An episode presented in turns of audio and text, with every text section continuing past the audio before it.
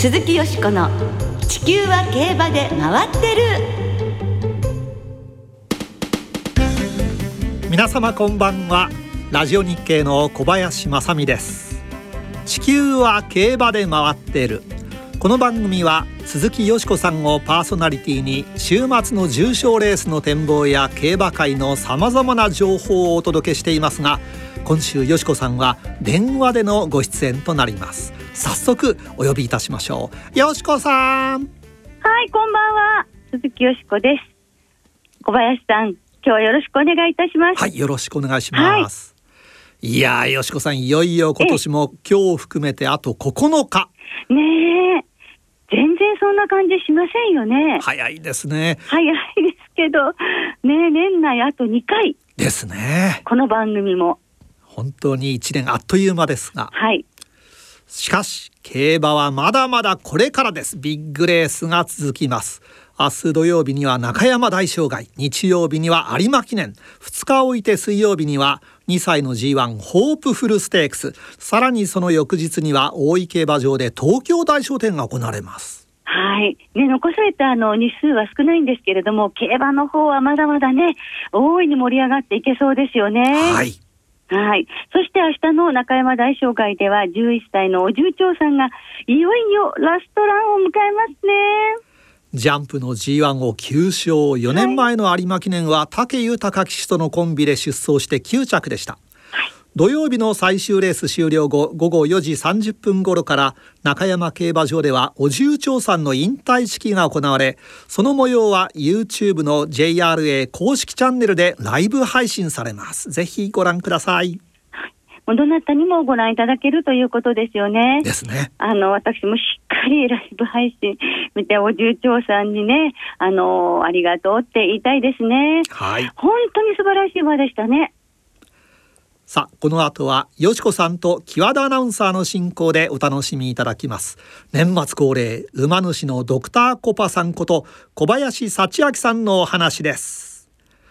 鈴木よしこの地球は競馬で回っている。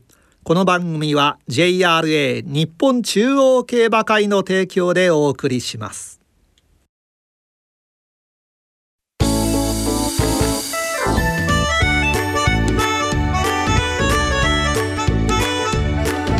鈴木よしこの「地球は競馬で回ってる」ドクターコパさん2022年を振り返る。今週来週と2週にわたり馬主のドクターコパさんこと小林幸明さんをスタジオにお招きしてお届けしてまいります。コパさんにはこの番組が始まった2013年から年末あるいは年始に毎年ご出演いただいているんですね。では早速ご紹介いたしましょう。ドクターコパさんこと小林幸明さんです。こんばんは。こんばんは。どうぞよろしく。よろしくお願いいたします。そんな長いんだね。そうです。ねえ今年もお忙しい中ありがとうございます。いやいや、でもさ、この番組をねやってるところってコンピラ神社じゃないですか。はい。はい。はい。僕は神主じゃないですか。そうです。やっぱり神主ですから、やっぱりどうしても神社を頭下げないきゃええ。入れなくて。ええ。はい。ねあの本当にコンピラ神社の境内に、はい。ね立ってるビルなのに。ですよね。ねなんかなんかいつも守られてる気がしますけど、うん。コパさんそこ来ていただくとよりね そうですね。はいなんかやはり第一回から今日まで本当にこうお守りいただいてるんじゃないかと思いまして、えー今年もお越しいただきまして、はい。感謝申し上げます。ありがとうございます。コパさんには今週今年2022年を振り返っていただきまして、来週は来年2023年についてお伺いしてまいります。はい。では早速今年2022年を振り返っていただきましょう、うん。この番組を収録している時点でまだ1ヶ月近くあるんですが、今年は小畑さんにとって今年はどんな年でしたか、あの僕四文字のねええ。漢字で今年を表したんですよ。はい。でこれ人間で漢字で書くとすごく気持ちがわかるんで。うん。で漢字で書いたらね、ええ。あの吉祥の祥という字、はい示せに羊だよね。はい。祥。はい。で風で小風って読むんでこれすごく幸せな風が吹いてる、うん、全然綺麗よ幸せがっていう。書いてみると綺麗ですね。綺麗でしょ？小風ってね、はい。あ吉野さん字綺麗なんだね。いやいや字も綺麗です 失礼いたしました。失礼いたしました。はい。小風普段っていうその四文字を書いたんですよ、で普段は優柔不断の普段。あらどうしてです？うん、だからねものすごいチャンスの年だったはずなんですよ。力の子供もいるしね、あのキッキングもねあのえサウジにも行ってよしっていういろんなその局面でなんか取りきれない？だからどこには不完全燃焼みたいなもんかな今年は。でそれで優柔まあ普段の下につけて小風普段と綺麗な言葉の下にはい。どうしようもねえ言葉がついてると。うんうんはい。そんな年でしたね。へえ、はい。あのちょっとあのリスナーの皆さんのためにちょっとお伺いいたしますが、こういうふうに自分で一年振り返った時に四文字の漢字にしてみるっていうのは、いいことなんですか？そうなんです。それで今年の四文字を反省して、ええ。来年の四文字を考えると、来年をどうしていいかってよりわかるんですね。やっぱり日本人は漢字で見るのが一番いいんですね。はい。今ふっと考えてみたけど、ね。まとまらないですリスナーの皆さんもね、ええぜひ、はい。ちょっと今日の話聞いて、うん。今年四文字の漢字、はい。熟語じゃなくていいんですよ、別に。で競馬に関すること以外で、うん。コパさんが2022年最も印象に残った出来事はどんなことでしょう？まあこのあれで言うとサッカーなんかもそうですよね。はい、やっぱりあすごいなって思うしね、ええだって決勝ラウンドに出るっていうことはすごいじゃないですか、ええ。相手見たって。えー破ったのがドイツとスペインってそうですよ。普通あれ2つに負けますからね。あとはねあのまあ私全くの私事なんだけど、はい。銀座のコパビルの隣のちっちゃな土地が手に入ったんですよ。はい。えー、でこれを今度来年はね、えー、そのちょっと夢をかけて、まあ、はい。神主なんでそこにお社をはい。あの作ろうと。ああなるほど。なんなか先ほど打ち合わせで聞いたらお賽銭じゃないという。ね。はい、もうねお賽銭じゃなくて今流行りのね、 PayPayとかさ、はい。ね Suicaとかそういうものでお賽銭を払える神社にしようと。はい、はい。なるほど。先を行きますよ。それはそれでちょっとした話題になるんじゃないですかね。すごいですね。もうアイデアがいっぱい。そうですね。すごいですね。お祭りする、まあ、神様っていうのは大体うちの神様は勝負事の神様ですからね。はい。でそれにやっぱりこう心の迷いを取ってくれる神様と、はいね、はい。それから道を開いてくれる神様と。汚れた心を清めてくれる神様と お祭りをしてね。なんか自分のための神社なんだけどね。なるほどね、うん。あんまりね。小風だけで吹いてる。娼婦が吹いて、はい。雑念はね払い飛ばしてくれる。なしにして。はい、ね、素晴らしいですね。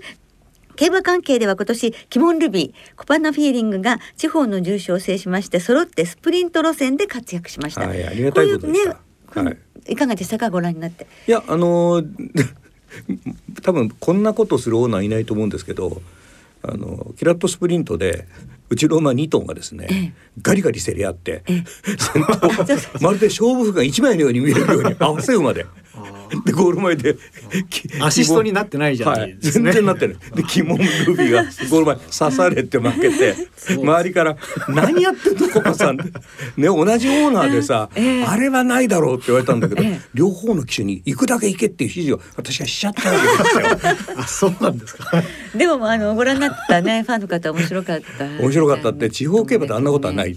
えー でも指示したオーナー悪いよね。と思います。それは。行くだけ行けって言いましたよえーどっちかやっぱり後ろからって、言うよね。相手が言ったら下げろって普通言うよね。行くだけ行け負けんなよって言っちゃったんだから、そりゃあなっちゃうよね。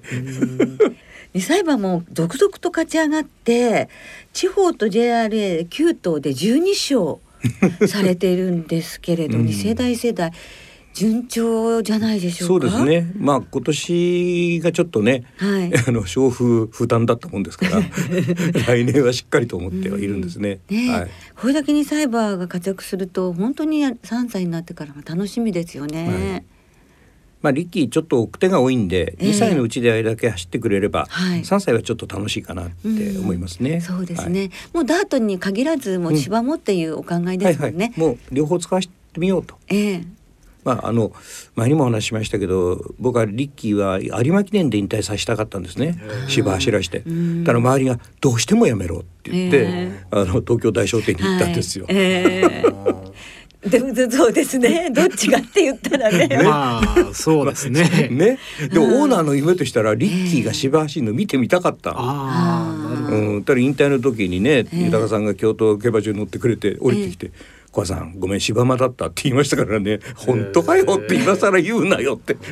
そういう意味ではオーナーう馬を持っているんだけれども何かこう自分の思い通りにいかないようなところもやっぱあるんですね。ありますね。あの強くなればなるほど自分の馬じゃなくなっちゃうんですね。そうでしょうね。そうですね。不安があれだけいますからね。えーもう公の馬ですね。なりますよねはいみんなの馬になる。はい。まあそれを馬を持てることが一番の喜びですけどね。はい、だと思います。小風だと思いますよ。はい強風なんでそこだけは。すごいことですよね。その他に何か残印象に残ってるレースっていうのはありますか？あの11月の頭にですね、コパノニコルソンっていう3歳のリッキーの三勝馬がいて、はい。間違いなくこれ勝てるだろうと思っええて福島行ったんですよ、はい一番人気で。スタートしたら落馬。福島まで何しに行ったのって周りに慰められてね。ーああいうこともあんだなと思って。やっぱり、あのそういうことの方があれですねこう勝ったっていうことももちろん残るでしょうけれどもねそういう予期せぬやっぱりそれが競馬なんだろうと思うんですねうん。それによって頑張ろうっていう気持ちにもなりますしね。はい。まああのコパのキッキングの話は最初からお話が出てるんですけれども改めて聞かせていただきますと、うんマリアードダートスプリント4着後ドバイゴールデンシャヒーン出走予定していたんですが、まあ骨折してしまって、うん。残念でしたよね。うん。あの手指骨骨折ってなかなかね大変ですしね。うん。でも今後のためにと思ってピスなんかで骨折の部分止めないんだけどその手術がももし海外の医者だってからやってくれたんですね。でこれがうまくいったら日本でも使える手指骨で骨折引退の馬が減るっていうふうにちょっと情報が入ったんでじゃあ試してみよう、はい。まあ結局は失敗しちゃったんですけど、まあ、どっちにしても手指骨ですから引退は決まってたんで思い切ってチャレンジしたんですけどね。やっぱり世界でも難しい手術だったんですね。あの時世界中の名医が来てるんですよね。だから日本ではできない手術ができたんですね。でも今あの乗馬になって、えええなかなかお利口さんだっていう話は良かったです。そうですか。えー、G111 勝を挙げたコパさんの愛馬コパノリッキーですけれども昨年、えー地方競馬のファーストシーズンサイヤーのチャンピオンに輝きました、えーここまでの3区の活躍をどのようにご覧になっていらっしゃるんでしょうちょっと不本意ですね。かはい。うん、やっぱり抜けてくる馬が出てこなきゃいけなかったんですけど、やっぱいろいろ思うとね、えー社大グループのた繁殖牝馬と力気をつけようという、まあ、それ一生懸命つけてくださってるんだけど繁殖牝馬のレベルっていうのがあるのかなって思いますね。だからそういう意味であのリッキー自身もどう思ってるのかな。冗談じゃねえよと思ってるかもしれないけれど、もうちょっとやれなきゃいけないなと思います。あとは、あのやっぱ奥手だから、上手に3歳4歳5歳になってきたら伸びてくる馬が出てくる可能性はありますね。そうですうん、僕自身もそう思ってますけどね。はい、ただ、今のところ分かってるのはあの牝馬の方が早いうちから走る。あと460から70キロぐらいの牝馬が出てきたら馬券は買ってください。それがいわゆる3区の特徴として3区の特徴ですね今のところ。で男の子はやっぱりあんまり530とかと大きくなっちゃうと、やっぱりだらーんとした競馬になっちゃうんで、ああダメだなっていうのはおあの種馬を持ってるオーナーとして自分の馬を見てもお他の方の馬を見ても感じてますね。あーそうですか。はい、種馬を見てると馬券って当たりやすいですよね。あだから一頭の種馬をずっと見ろって言うじゃないですか。はいはいだから僕は今はコパのリッキー見てますから、ええええそのうち見ててください。大穴当てますから。ええはい すごいのが出てきそうですね。ええすでは最後に2022年は競馬界全体にとってはどんな一年だったのか総括していただけますか？まあ売り上げっていうのももちろんでしょうけれども、ええ競馬がとどまることなくずーっとやっててくれた、これはもうファンにとってもあの競馬界にとっても良かったことですよね。そねそれに尽きるんじゃないでしょうか。そうですね、そしてお客様が徐々に徐々にこう増えていったというまあ、ことで、この間あたりのねジャパええンカップでもあれだけのたくさんの人の声援と拍手と、ええでも本当あのそういう意味では本当続いていてで、はいだんだん元に戻りつつあるという今年が良かっただからもうですね。馬主としてもファンとしてもありがたいです。はいはい。そうですね。はい。小林さん、今日お忙しい中、どうもありがとうございましたし。来週もドクターコパさんをスタジオにお迎えしてお届けいたします。来年2023年の抱負運気を上げるにはどうすればいいのかなどなどについてたっぷりとお話をお伺いいたします。どうぞご期待ください。鈴木よしこの地球は競馬で回ってる。ここからは週末に行われる重賞を展望していきましょうよしこさん先週の朝日杯はよしこさん一押しのルーラーシップ3区大花商馬あゆさんの息子ドルチェモアが見事な勝利でしたね。ねこの先もうんと楽しみになりますよね。さあ今週は中山阪神の2つの競馬場での開催です。土曜日に中山で障害の重賞中山大障害阪神で阪神カップ。日曜日に中山で有馬記念ですさらに水曜日28日には中山で2歳の G1 ホープフルステークスが行われます。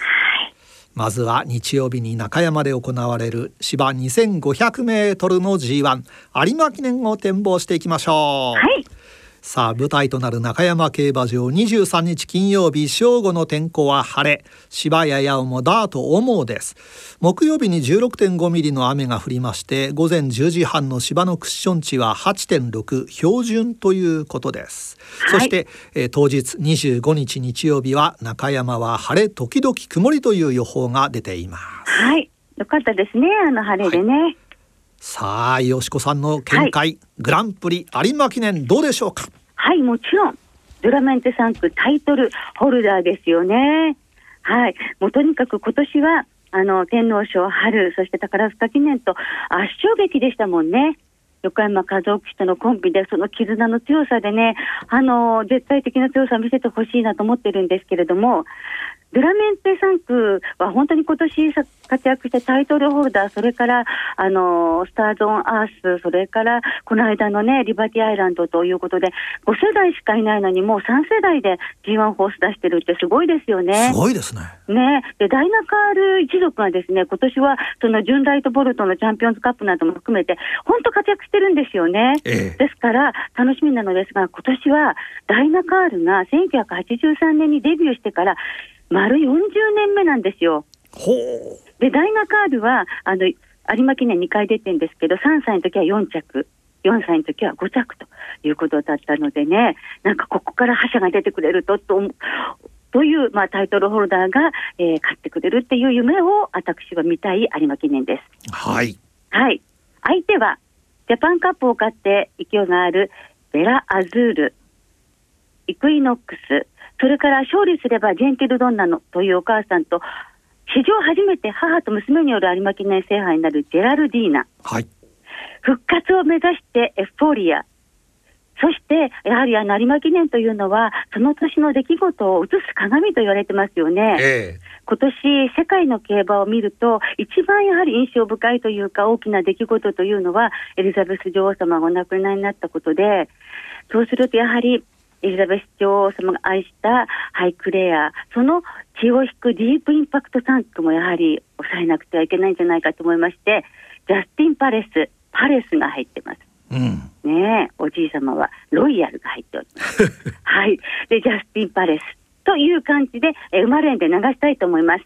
はいタイトルホルダーからはい、はい、小林さんは？え私はですねええ。エフフォーリアの復活を期待してイクイノックスジャスティンパレス5枠2頭、えーくしくもウクライナの国旗4号という枠になりますがえこれに期待したいと思っております。あ平和をね、祈ってね。そうです。そういうことですね。はい。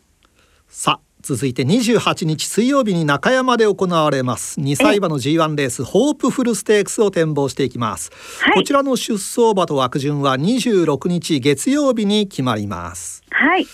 さて、えー、よしこさんはどんな見解をお持ちでしょうか？はい。まず話題としてはね、今村聖奈騎手が G1 初騎乗ということですから。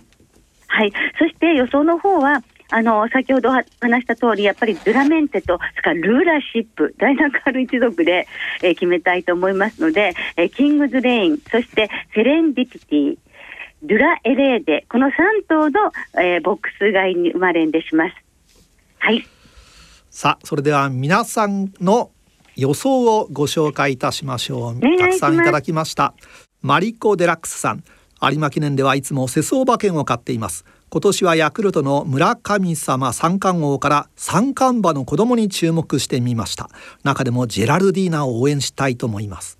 母が制した舞台で史上初の母子制覇成し遂げてほしいですということです。カバさんよしこさんお怪我は大丈夫ですか？転んでもただでは起きないところはさすが朝日杯フューチュリティステークスお見事でしたということです。はいありがとうございます有馬記念この1年の終わりを的中で締めくくりたいですね。私はエフフォーリアの復活に期待していますということです。ゾイとレンさんいよいよ有馬記念です。福永騎手にはボルドグ風種で思いっきり突き抜けてもらいたいですということです。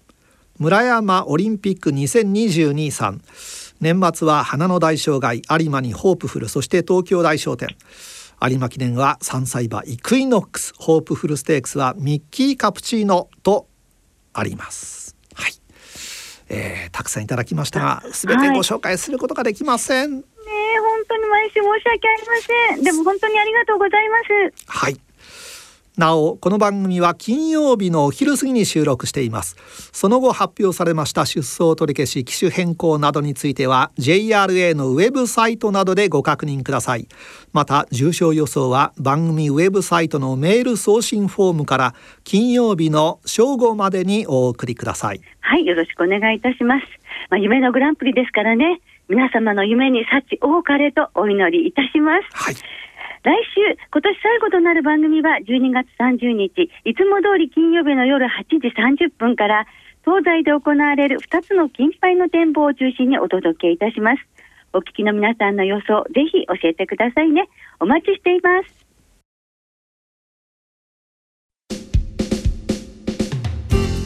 そろそろお別れの時間となりました今週は中山阪神2つの競馬場でレースが行われます土曜日曜に加え28日水曜日にも競馬が開催されます。2歳戦は3日間2つの競馬場で合わせて37レース。よしこさん今週注目されている2歳馬はいますでしょうか？はいペリファーニアというエフフォーリアの妹でお父さんはモーリスなんですが日曜日の中山芝 1600m の第6レースでデビューします。でもそのメインレースに有馬記念にはお兄さんネフォリアが出るということでもしかしたらすごいドラマチックな展開があるんじゃないかなという気もしています。はい。さあそしてあさって日曜日有馬記念当日はワイドが28日のホープフルステークス当日は単勝とワイドがお得になります。全競馬場全レースの払い戻し金に売上の5%相当額が上乗せされ払い戻しされます有馬記念デーはワイドがホープフルデーは単勝とワイドが上乗せの対象です。さらにホープフルステークスが行われる28日水曜日は JRA スーパープレミアムとして全競馬場全レース全投票法の払い戻し率が80%に設定されます。もう買わなくちゃですね。ですね。ですね今週は中山競馬場阪神競馬場ともに事前に指定席または入場券をインターネットで予約された方が入場いただけます。また有馬記念の行われる日曜日とホープフルステークスが行われる28日水曜日の中山競馬場を除き事前予約なしで入場できる当日現金発売入場券も発売されます。詳しくは JRA のウェブサイトなどでご確認ください。